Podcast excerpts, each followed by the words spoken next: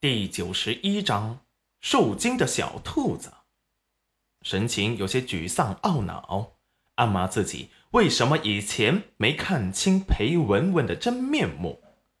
裴文文那日被蜜蜂蛰了，开始好像不严重，回来之后，第二天的脸慢慢的肿了起来，像个猪头，现在躲在家里不敢见人。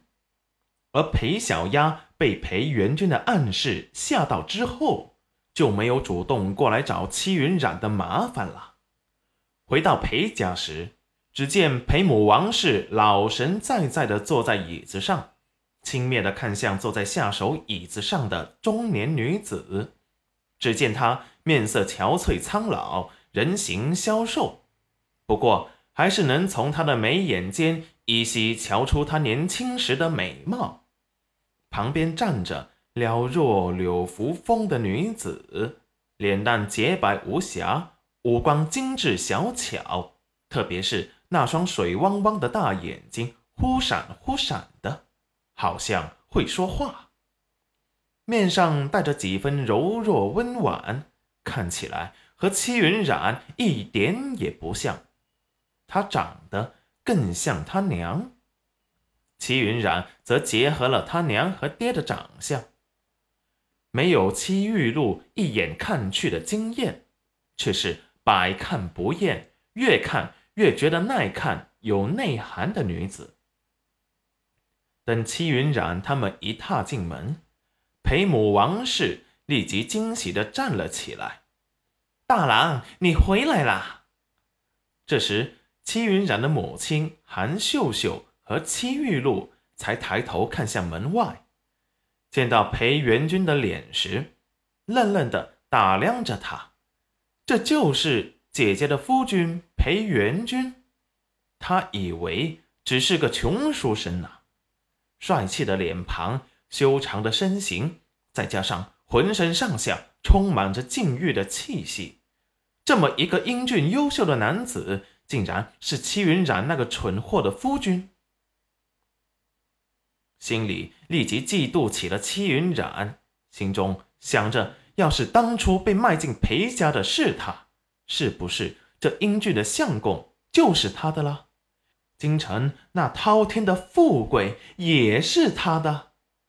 韩秀秀也第一时间打量着裴元君，嗯，一表人才，还做了京官，果然很优秀。他现在觉得。戚云染那野丫头有些配不上他了，还是自己的玉露跟他般配一点。裴元君见他们的打量，皱眉不悦。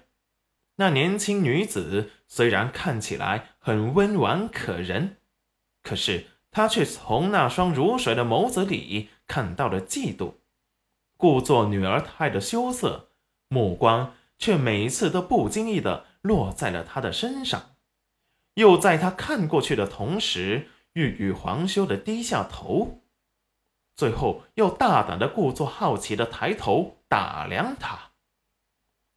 被他锐利冷漠的视线扫过，小嘴微张，像是小兔子受了惊吓的模样。他不喜欢装模作样的女子，而冉冉的母亲。从冉冉一进来，视线始终在他的身上，反复打量，仿佛在打量着某件待价而沽的商品。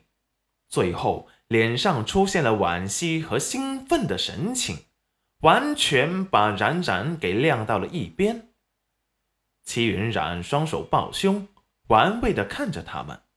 裴元君这是被齐云染给吸引了。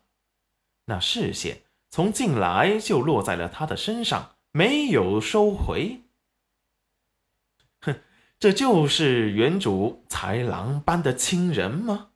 见到第一面，没问过女儿这么多年过得好不好，而是算计着怎么抢走他女儿的夫君。裴元君在原书中该是多么眼瞎呀！竟然看中了戚玉露这么一个装模作样的做作的女子，那恰到好处的羞涩神情，故作受惊小兔子的神情，做的是信手拈来，毫无违和感啊！想来这种吸引男子的下作手段，他也没少用过，所以表演起来是得心应手。他使用的招数，戚云染一眼就看出来了，害得他以为他的道行得有多深了。原来是个惯会做戏的白莲花呀！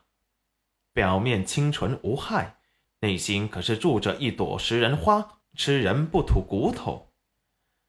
看前世公主跟他抢裴元君的下场，就知道了，这是一个狠毒自私又极度自卑的女子。